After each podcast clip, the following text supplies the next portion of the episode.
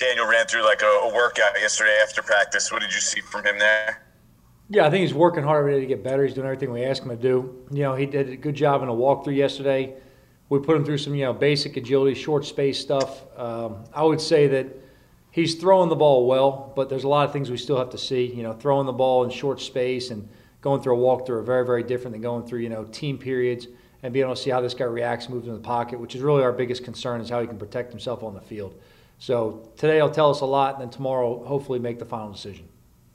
How do you expect to uh, split those first team snaps of practice between the two of them, or do you? Yeah, I mean we'll mix guys in. We do that anyway every day anyway. So we'll go ahead and mix them. We'll see how Daniel's working. We'll see him through individuals and see how his body's responding. You know, the more we think he can do, the more we'll let him take, and then Colt will get his share as well. Bruce Beck. Hey Joe, has has the four straight wins given your players a noticeable confidence? Um, and if so, is it a quiet confidence or is it a bravado? And, and what do you want from them in that regard? Well, I think the confidence they get is coming from practice execution, and they're playing confident in games because they performed in practice, and they know the guy next to them is also executing in practice, so they can play aggressive with their techniques. Look, confident or not, what I expect them to do is go out there and compete every day and improve on a daily basis, um, and keep looking forward. You know, we talked to them a lot. There's there's obviously a lot of hypotheticals out there. We talked about this yesterday and we need to remain focused on what's real, and what's real is this Sunday against Cardinals. Duggan. Hey Joe, uh, I mean, it sounds like you're generally not sure what Daniel's status is. Is is there any benefit, in your opinion, to not disclosing that? Like, does it make if you're on the other side, does it make you have to game plan for two quarterbacks? I would say on the other side, it may have to make you game plan for two quarterbacks. Be completely just transparent, honest with you guys. I don't have an answer for you right now on that. I mean, I really got to see this guy move around the field and that's just what it is. You know, look, we want all of our players to be fully healthy and be out there. Um, he did a walkthrough yesterday. He did a, an abbreviated workout with the trainers that we watched after practice.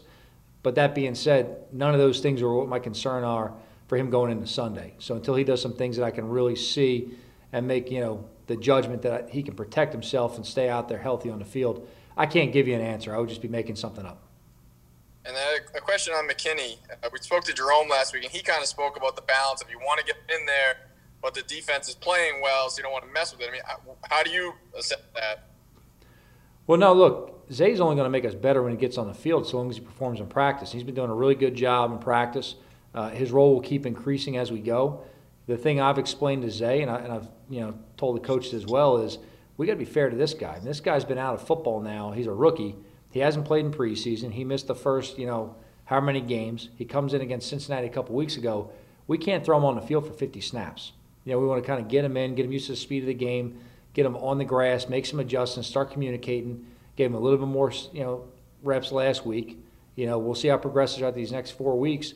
But I expect his role to keep in, in, uh, increasing, and I do expect his play to keep improving because he's going to be working with the team out there. So he's done a great job working for us. Um, it's not easy being on IR as a rookie and being out of that and getting all your you know mental reps while you're watching everyone else on the grass. And then when all of a sudden you're taking off and you're putting with the team, you know you're really doing everything for the first time. Even though you've heard the calls, you've made the calls looking at tape.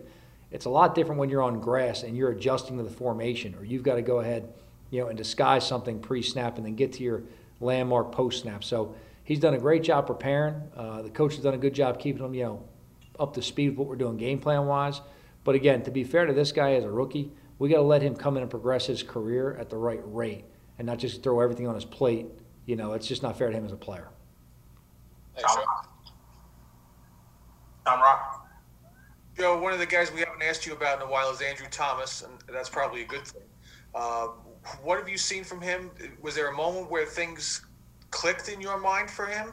And how has he handled the change in uh, offensive line coaches? Yeah, I think the entire unit's improved every week. I think Andrew, especially, there was a lot of questions about him early in the year. We were getting in, you know, daily press conferences, all that stuff. Look, this guy's never blinked. He's never wavered. One thing about Andrew is he's played aggressive for 60 minutes in every game this season. And I see that in practice every day. He's very intelligent. He's very insightful. He's got that quiet, you know, demeanor to him where you know he's digesting everything you say. And then when he asks the questions, he has the right, smart questions. Um, but I see him playing very aggressive. I see him, you know, playing effectively and uh, see his level of play improving. But that's natural for any rookie through the course of the season of just getting more and more experience, especially with the way he had to start this season. I mean, look, this guy came in baptized by fire. He saw some of the top rushers in the world out the gate. And look, this guy stepped up to the plate and he fought his butt off for 60 minutes and he kept improving and kept improving. And I see him improving every day. George. Hey, Joe. Hey, Paul. The, the um, decisions you've made this year as a head coach, you know, every, every all, all the in-game stuff, when to punt, when to go for it, trick plays, all that stuff. Is a lot of that who you are, or is it a lot of that based on the team you have now, which is uh, you don't score a lot of points, you don't give up a lot of points, you know, and, and so is that you and how you want to be, or could you see down the road maybe if your team is a big explosive team, you're going to be a different head coach in some of the things you do in game. I'll always play to the strengths of our players, Paul. So whatever's best for that specific team and that specific game plan, I'll always make the decision that I think is best at that moment. Sometimes that may be punting on a short field, maybe attempting a long field goal, maybe going for it on fourth down. Um, so I'm always going to make the decision. It's not going to look uniform. You're not going to be able to look at some Excel sheet every decision that I've made because I'm not going to make this thing based on some kind of analytical chart that they say when you should go for two, when you should punt, when you should go for on fourth and one. To me, there's a big feel of the flow of the game and knowing your team and knowing the opponent they're playing against. So you've got to really know your team. You have to know your strengths. And you have to understand how the complementary football is being played as well. You know, is it worth going for it on fourth down and giving the ball at midfield if your defense is playing, you know, really well? Do you punt the ball down the field and make them go 95 yards? You know, basically saying we're confident we're going to get the ball back in three plays, and our punt return unit should give us a field position to have a fresh set of downs. Or you want to give them the ball at midfield, all right, and give them a shorter field, you know, maybe 15 yards away to get in the field goal range. So to me, it's the balance of how you're playing on all three phases of the game, and it's the flow of that specific game. So I know it sounds very gray area and vague. There's a to me there's a great feel element of it of knowing what's going on in that game and what I think is going to be best, you know, to win that game. One um, constant is, I mean, that whole 20 point threshold. You know, your team is not getting much above 20 points in a lot of these games. So does that really wear on a head coach as far as, look, I don't have a lot of room to play with here? Nope. nope. Whatever it is, you know, our goal is to keep this thing close and win in critical situations. So I see an improvement from our team throughout the season on that. We'll do whatever it takes to win. However, we got to play. I don't care if we got to hand the ball off 100 times, throw it 100 times. We got to blitz every player, play nothing but you know 10 guys back in coverage. But whatever it's going to take each game, we'll do. Thanks. Hey Joe, uh, Pat Graham said a couple weeks ago his job is to reflect the vision of the head coach, and obviously you wouldn't have hired him if you didn't believe you guys were like-minded. I'm just curious, beyond January, with all the time you worked with Pat up in New England, with time or, or what made you know then, back then, that you guys were, like I said, like minded and have a similar vision for what you want to accomplish on a football field? You know, the previous years that we worked together, you know, up, up in New England, you find out a lot about each other, um, going through kind of harder times, rough seasons, long hours look, it's not all pats on the backs and conversations. A lot of times, me and Pat really challenge each other. You know, when we're working together. You know, there were arguments and different you know philosophical questions we had to answer. You know, there were a lot of times that we had to shed some weight in the off season. Me and him would walk around the fields, you know, in spring before the players got back, and just have a lot of talks about you know just how to build a team or what we really believe in or you know what we think are priorities to accomplish in terms of you know setting a culture. Um, so look, we always found time, even when we didn't work together. Me and Pat would always find each other at the combine make sure we found time to just to talk ball, you know. And he was a guy that if I had a question on something that was going on or how to handle a situation, he was always a guy I could give a phone call to, you know. And he, excuse me, he may shoot me a phone call or text in the same regard. So again, I think when you work with people and you put in long, stressful hours, you know, you go through some adverse situations, you really find out, you know, who those people truly are. And uh, when you come out on the other side, is there's someone you can trust, then that's someone you want to go forward with. And zero. Hey Joe, I have two quick things here. One was a one's a follow on Pat a little bit, uh, Graham. Um, is there any part of him that is his demeanor is a little bit different behind closed doors than that kind of prim and proper Ivy League vibe that he exudes on our on our Zoom calls? You know, he, he gets after his guys pretty good uh, behind closed doors, does he not? Pat has a lot of depth to him, so yeah, there, there's you know, I think we all do. I think we're all different um, in front of a camera than we are maybe in a classroom than we are on the field. Um, I think you've got to hit the field with a certain level of juice and urgency that you can't just walk around whispering in players' ears and get them to respond. That's just not our personality. That's not the personality of really any coach on our staff. So you know, Pat Pat's Pat's got a tremendous personality. He's very funny. He's very intelligent. He's very insightful. Um, he's great to have around. He gives great perspectives on a lot of things. Um, look, I really can't say enough positive things about him. And with regard to Leonard Williams, I know you were you were extremely uh, complimentary of, of, his personality and what he brings, you know, in terms of his attitude. But I wonder what you're seeing technically from him this year, and how he's meshed with you know with his position coach and, and with with Pat. And you know, these numbers are starting to build up for him more so than they have in his career. Yeah, look, first off, he, he's freakishly talented. So there's only so much you're going to teach this guy from a, a skill set wise. Now you have to refine the technique, the fundamentals you don't really emphasize the finish. I think Spence has done a really good job with Leonard in those in those areas. And the one thing that really shows up, I think, the way Leonard's playing is he has tremendous finish right now of getting to the quarterback or in pursuit getting to the runner. Um, he's making a lot of disruptive plays. A lot of things don't show up on stat sheets, but you know, if they're doubling him, someone else is single. You know, where's the pressure coming from? So there's a lot of things that Leonard does by just kind of the caliber of athlete he is.